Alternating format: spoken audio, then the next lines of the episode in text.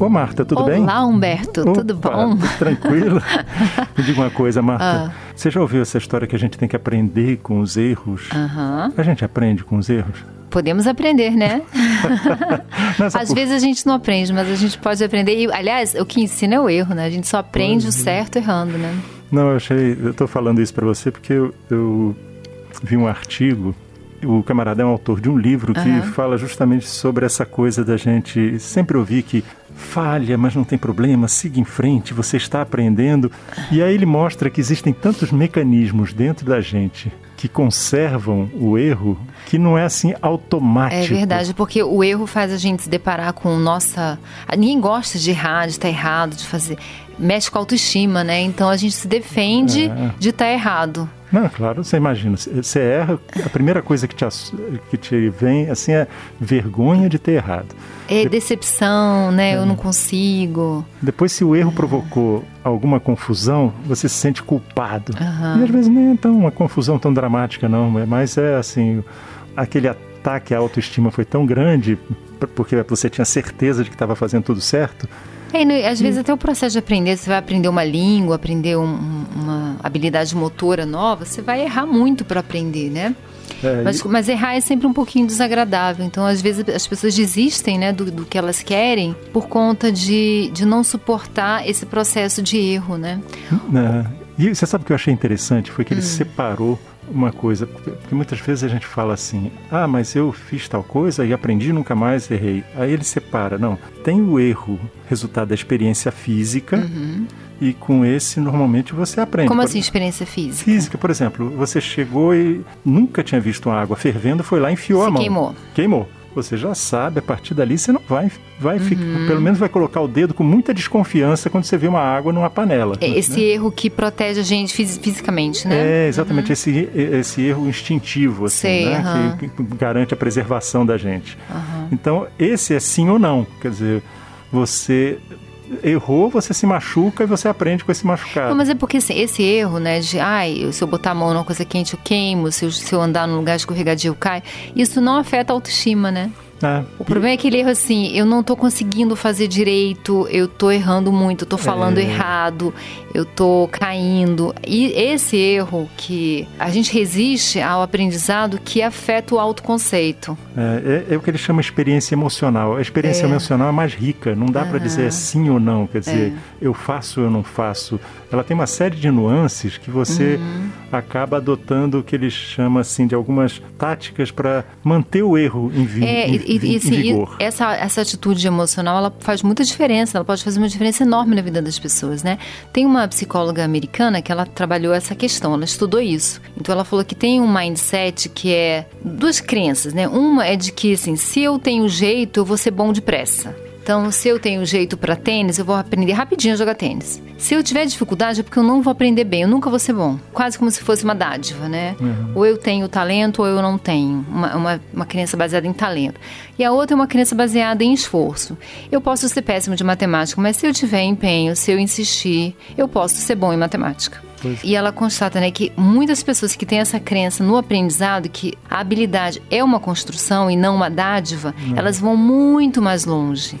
Uhum. Ela fez essa avaliação na população, muito mais longe, né? Então, às vezes, a gente a, desiste de alguma coisa porque não deu certo muito rápido e a gente conclui que a gente não pode fazer aquilo. É verdade. Não, e, e nesse artigo ele tem uma coisa que é, ele mostra que a gente está submetido a tanta informação uhum. que a tendência da gente é o quê? Buscar simplificar. Né? Você tenta simplificar para você poder gerir esse volume de informação. Uhum. E aí você acaba caindo em algumas situações, como por exemplo, viés de confirmação. Uhum. Você busca a informação que, que confirma, que você, aquilo que você acredita. Que você já acredita, é verdade. É... Aí a gente está falando assim de um erro de avaliação do mundo, né? Não é assim. É, as coisas são desse jeito. É quando você vê que não é desse jeito que você acredita, você tende a ignorar aquela informação. Não, porque para continuar acreditando que é do jeito que você pensa. É, eu, é verdade, isso é muito forte. E eu, isso até me lembra de um memezinho que eu recebi no WhatsApp, que era um pai consultando o computador uhum. e a filha vem atrás e diz assim: pai, pelo amor de Deus, isso aí tá errado. Uhum. Aí ele vira para ela e fala: como tá errado se é assim que eu penso? é. Então, quer dizer, a gente gosta de estar, é, as pessoas gostam de estar certas, né? E aquela história, sempre que se lida com a complexidade, você lida com coisas que é, o cérebro é preguiçoso para lidar com a complexidade, uhum. sabe? Então a gente tem uma tendência de simplificar até para poder é, poupar energia, mas tem esse lado mesmo, a gente persistir em avaliações, ideias que simplesmente não funcionam na realidade. Ah, e esse junto com esse viés de, de, confirmação, ele fala do viés de familiaridade. Que é Quer como? dizer, você está acostumado a adotar certos caminhos para uhum. resolver uma situação. A situação muda, mas você continua mantendo o hábito, aquele né? caminho. É, porque uhum. como ele é familiar a você, a inovação te deixa meio sem chão. Eu acho que ele está falando de o hábito existe para a gente poupar energia, né? Então, Isso. Então criar um hábito novo é você tem que gastar uma energia para criar um hábito novo, né? É. é verdade. E até o que tem um outro viés que é muito próximo desse, que é o viés de frequência. Quer dizer, quantas vezes você usa aquela solução? Eu sempre fiz assim. É, uhum. sei, é aquela coisa, você julga o futuro pelo passado, uhum. né? Se eu sempre adotei essa solução, uhum. claro que ela vai funcionar sempre no futuro. E não, não e é não é porque é, não necessariamente. a contingência, o contexto muda, né? É verdade. Então, é muito interessante.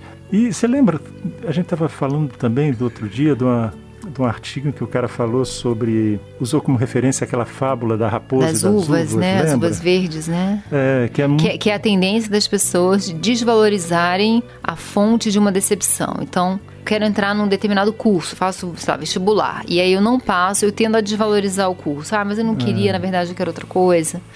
É. É, desvalorizar, é, eu tenho dificuldade com alguma coisa, eu tenho medo de alguma coisa, eu digo que, na verdade, eu não quero, aquilo é ruim, aquilo não é importante, né? É. Não, e é interessante porque se, se, a gente vê a, a, a, fábula mais ou menos simplificando, né? Uhum. Porque tem, tem La Fontaine, tem Esopo, ela aparece em várias versões, mas era o que? A raposa chega junto a um parreiral, uhum. vê as uvas, fala assim, nossa, essas uvas devem estar maravilhosas.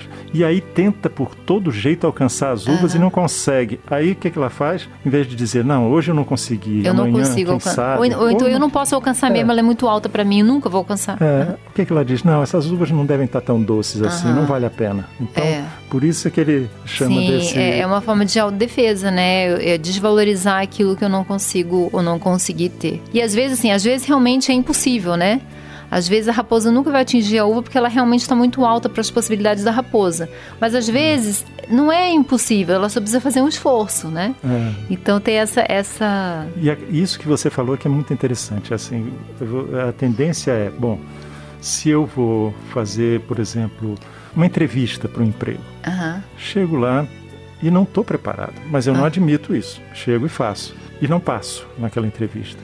Eu culpo o sistema de entrevista, uhum. eu culpo o entrevistador, eu culpo outras pessoas para me pra preservar, se, é, entendeu? É sempre a defesa da autoestima, né? E o pior disso é que pode ir na direção disso que você falou, uhum. quer dizer, primeiro a pessoa desqualifica o método de seleção, depois ela desqualifica o projeto, o, projeto, o objetivo, a é. profissão, o emprego, é. aquela empresa, uhum. entende? Então é uma coisa ruim porque vai criando bloqueios dentro é, da pessoa. Vai, e ela pode desistir de alguma coisa que poderia dar certo, né? E é um erro de avaliação. É um erro de avaliação. Ah, enfim, a lição é a seguinte, né? A gente tem que ser honesto com a gente mesmo e, e desenvolver um pouco essa, essa tolerância ao erro, esse desconforto de não ter acertado. É uma forma de resiliência, né? Não, não consegui, mas vou tentar de novo. Essa persistência que suporta o ego muito frágil, que se melindra com tudo, acaba sendo um grande inimigo, né? Da nossa vida. É, e para aí sim, sim, aprender com o erro. Sim, aí, a gente é, aí a gente consegue. Aí a gente conquista esse tesouro que é o erro que pode ensinar a gente a acertar. Verdade. Ô, Marta, chegou nosso andar. Vamos Falou, lá? Tchau, tchau. Você ouviu Conversa de Elevador com Humberto Martins e a psicóloga Marta Vieira.